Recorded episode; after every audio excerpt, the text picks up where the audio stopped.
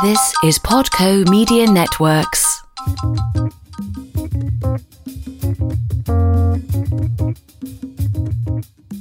Hi there, Global Citizens. It's Florence Adu, your host for the Global Citizens podcast. We're at part two of our discussion with Asari Ajay, so let's get right back to it. You, you started to talk a little bit about the gallery scene and how you work. In our conversation, you were mentioning mm-hmm. how you approached it, and mm-hmm. you have a series now that you're working on. Yes. Tell us a little bit about that series because that's why you're here now. Yes. You have a series that you're working on. Tell us more about that. So the series I'm working on is um, it's called African Genesis, an ex- exploration of the idea of Adam and Eve from the African perspective. You know, I got really fascinated by the idea that the first scientists discovered that the first human was a black woman and she was from Uganda. So she, her, her fossils or her remains were found in that area. And um, genetically, it's been traced by scientists that we all globally, no matter what skin color you have, no matter what culture you're coming from, we all trace back to this single individual. And she's our Earth Mother. And um, I really just loved the idea of her existence and I kept thinking about that, and I kept thinking about the fact that if she was the beginning, then she was our Eve. Mm. And there would be an Adam to match her, who are both African. And it's a concept that was very different to what we are usually told about, you know, uh, the usual pictures we see when we look at the idea of Adam and Eve. Mm-hmm. And um, so I wanted to really represent this original mother, this Eve of Africa, and her Adam and um, it's a series of 12 paintings that also charts um, different aspects of the African culture, celebration of Africa in itself and African culture. So I'm looking at things, I'm using a lot of symbology that comes from the, our, our African um, heritage, symbols that descend from Egypt, from the Dogon people, from ancient architecture and fabrics, and just really celebrating us. And um, the paintings are done in a kind of kaleidoscope of color because melanin, in our skin, holds so much color and light. And this is why we, our skin is like this. And I wanted to just really reflect that in the paintings. So the paintings have people's skins being very different colors. And that's to really visually represent the idea of melanin. We hold so much light in our being. This is why our skin is this beautiful. I like that. I've seen the early parts of the series, and they're they're wonderful. You can Thank see you. that also on in our show notes. Thank you. And I want to ask another question. So you've pivoted, and I typical Ghanaian child. You grew up. Yeah. Here and there. So tell us a little bit more about that background, uh, and then and yeah. how. How do I even start? Go for it. What What in your life prepared you to success, successfully trans yes. transition from you know uh-huh. the different stages. You know, you said architecture to photographer to yeah. visual artist. Okay, so that's two in one question. Let me mm-hmm. start with my kind of background on things because in a way it affects how I live in terms of right. being able to live across different parts of the world mm-hmm. in that mm-hmm. way. Mm-hmm. Um, so I was born in the UK. My dad was in the Navy um, over in, um, in the UK. So I was born over there in Southampton. And then my dad transferred to Ghana as a commander here and we came here when I was about four years old. So when I got here, I was. Um, so that know, was in the seventies. This was in the 70s mm-hmm. and um, showing my age, huh? Just and uh, no,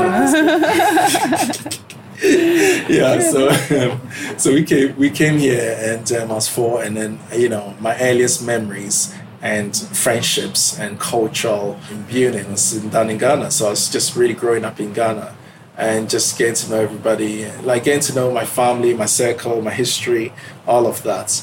And then I returned to, you know, we had civil war in Ghana in the old days, good old days. And so that then, was in the 80s. Um, this is the 80s, yeah. the 80s. And then yeah. I returned back to London because the, the wars were just, you know, it was unstable for a while. Yeah. And before we had elections and stuff. So then we went, returned to the UK, but then we kept coming back for visits every two years so I had this this interesting juxtaposition between growing up in Ghana, where you know I had cultural understanding and cultural growth here, then go back to the UK and be part of their world, mm. and then be mm. able to come here for like my summers and winters. And also, my parents mixed it up as well because we could go to um, Canada to visit my auntie mm. and spend sometimes the summer there, the whole summer there or sometimes the winters there as, as well. And um, in America as well, I had family there, so sometimes we go and visit them. Um, so I had this trans global upbringing. You know, I don't even think they knew what they were doing in that way, but we just they became normal for us. Right. You know. Right. Yeah. Um, yeah. So from growing up, yeah, you know, my, my brothers lived in different parts of the world. Uh, my brother lived in different parts of the world. Um, we, we all are comfortable if we want to just, I don't know, go and live in China, we just do it because we haven't, we've been raised in that way where the world is comfortable in terms of cultures are not so separate to each other. And everyone's looking for the same thing love, light, home, peace. So, yeah, I can't explain it. So, we've become comfortable being able to go to different parts. Mm-hmm, mm-hmm. So, do you think it's that global exposure that assisted you to transition? So, Yeah. how did you find yourself in architecture? So, your father was a military Yeah. person, Yeah. soldier. Yeah. So when I was doing arts and, um, and studying in school, and I was coming up to the university stage in the UK, my arts teachers, funny enough, used to look at my paintings, and they were like, "Your eye or your your style is architecture. Like you're painting and you're doing art, but everything you're doing is also architecture." And I hadn't looked at the idea of being an architect. You know, I was like, "Huh? What? what really?" And they were like, "Yeah, you know, um, what you're doing is archi- uh, architecture." And so one thing I liked about my parents' way of raising us is that they didn't put any kind of limits on who we want to be. So if we want to be um, a lawyer, a doctor, or architect, or whatever, they were just like, sure, go ahead. So I was just like, okay, let me look at what architects do and look at what architecture's about. Then I went to the university, did the interview and everything, presented my drawings and all of that, and they loved it. And they were like, yes, this is architecture. And at that point, I just realized that shit, my art is also um, Functional. functional Right. and, and built form, you know? Yeah. And it's funny because even now, when I do paintings and stuff, people go, oh, that's very arch- architectural. So it still stays with me like that. Right. And then, yeah, so I did the interviews and all of that, got accepted, and I just went into it. Um, but the only strange thing I remember at the time when I was told my friends that I wanted to do architecture, the black friends in the UK who hadn't had the exposure to different parts of the world, they bought into a certain image of what being black, what your limits are. So I remember when I said I was going to do architecture, some of my friends took it really personal. Um, I remember a friend, a friend of mine actually took me to the park and he was like, "What- what- What's this I hear about you doing architecture? What are you going to do architecture for? What are you going to university for? We don't, people, people like us don't go to university. And I remember that really, that moment, I was like, wow, we, for him, that was the reality, you know? Uh, but I also realized that, you know, there were so many options in the world. I grew up in Ghana too, where architects, black architects, were not a strange thing for me to see. I had my cousin was an architect, you know, um, so I knew people around me that were architects already in Ghana, and being a lawyer here, being a doctor here, being an architect, whatever, scientist, it's not a strange thing. There's so many of us doing all of this in this beautiful continent. So mm-hmm. yeah, so mm-hmm. it was just such a natural thing for me to to pick something that fitted my creativity Right. but in a more functional way. And my parents were pleased because they meant that I could eat and feed myself. Leave their from house. Their, from their lens, exactly. you know I mean? yes, you get to eat. right. It's like, oh. Go, oh. go do architecture. So tell us your favorite or an innovative mindset hack that you can imagine or one that you already know of. affirmations is my favorite one, you know, because I grew up in an environment where even though my parents were like, oh, you can do whatever you want and stuff like that in terms of um, how far you can go in your life, around me, you know, we grew up when we came to um, to London. We didn't come to London in a kind of um, a comfortable bubble. You know, we are literally escaping war. We came to London as kind of the refugee thing, and I came to London with the kind of the immigrants experience. So we've gone. My life has been um, random because I've got many different tang- like many different views of society. You know. And when I was when we first started off in London, um, in the UK, we're comfortable. Came to Ghana, all of that. Then we literally dropped everything and, and ran to the UK and started again from um, ground zero and then went into like kind of um, you know a certain class system in the UK. And I remember all around me were people just saying no to everything. You know, no, you can't do this. No, you can't be that. No, you're black. You can't do that. No. And my mindset for myself was affirmations. I just used affirmations, and I still use affirmations so much on a daily basis to really just keep me in a, in a positive mind frame and to keep me believing that I can achieve what I hope to achieve. Mm. So affirmations is my, my hack.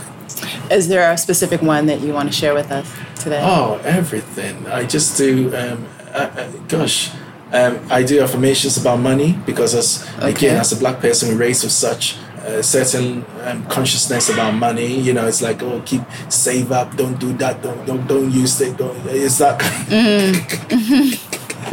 we grew up with this kind mentality, of scarcity yeah. mentality. Yeah. So I undo that a lot with like just affirmations like um, money is um, effortless for me. even even if I even if exactly. I, and I started that when I was even like struggling with like maybe I don't know a tenner in my pocket. I was just like money is effortless to me.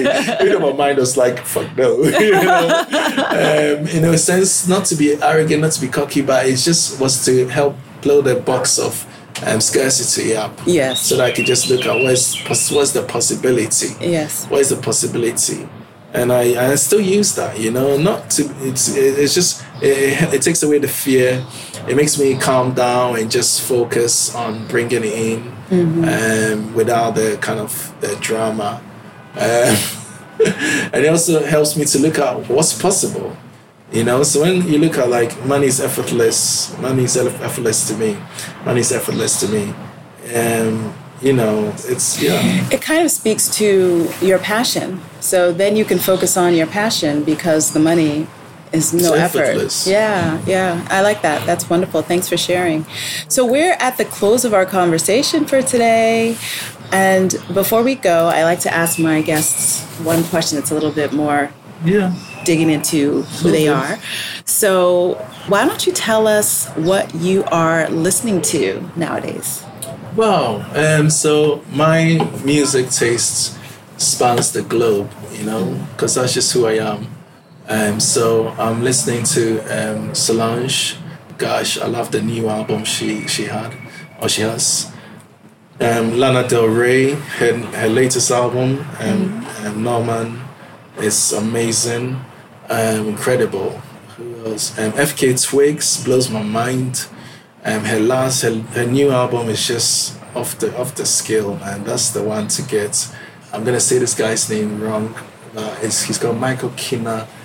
Oh, Oh, Kina Wood. Akino, yeah, he's Ghanaian, right? Oh man, forgive me if you're listening. Because, um, Forgive uh, us, I got your Michael. surname. I butchered your surname, but Yeah. anyway, I'll, I'll, we, we can maybe type it up. But he, his new album is incredible, and his old album is amazing. He's again one of my favorites. Okay, we'll show Um, note. We'll show note that one. Yeah, and Yeah. then I, then I listen to a lot of um, global music. So I listen to um, um, hip hop from Cuba, um, Mauritius. I love Mauritius. Mm. Um, then, and then I listen to um, Abiye, um, Ibeyi. Yeah. Ibeyi. Oh my God, their album is sick. It's so sick. I, I it's a year later. I'm still listening to this album repeatedly. That album, the last album they did, even the one before, is incredible. But um, Ibeyi is amazing. Yeah, I saw them this past summer Oh wow. in Brooklyn in the park. Wow. Yeah, yeah, it was a nice experience. Incredible. Yeah. Uh-huh. And then I've got um, a little guilty pleasure. Um, so my guilty pleasure is Lizzo. Um, so- Okay. Why guilt?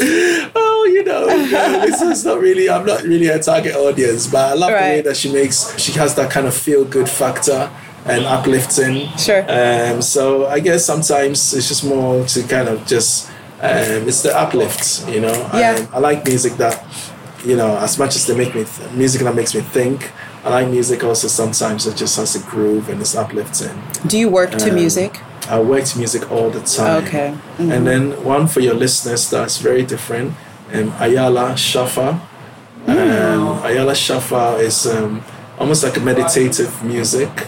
And again, she's an amazing musician. And, um, and another guy called Pura- Purangui. Purangui is another awesome musician. So, yeah, that's my soundtrack. Okay, I like it. Thank you, Asari. It's been a pleasure sitting with you in your garden and seeing your art. Um, before we go, do you have any last words? for our, our listeners? I'll say that you know we all you know we all have fears and we all have worries, but try and put that to, to the side and try to take a chance on what you'd like to do in this world.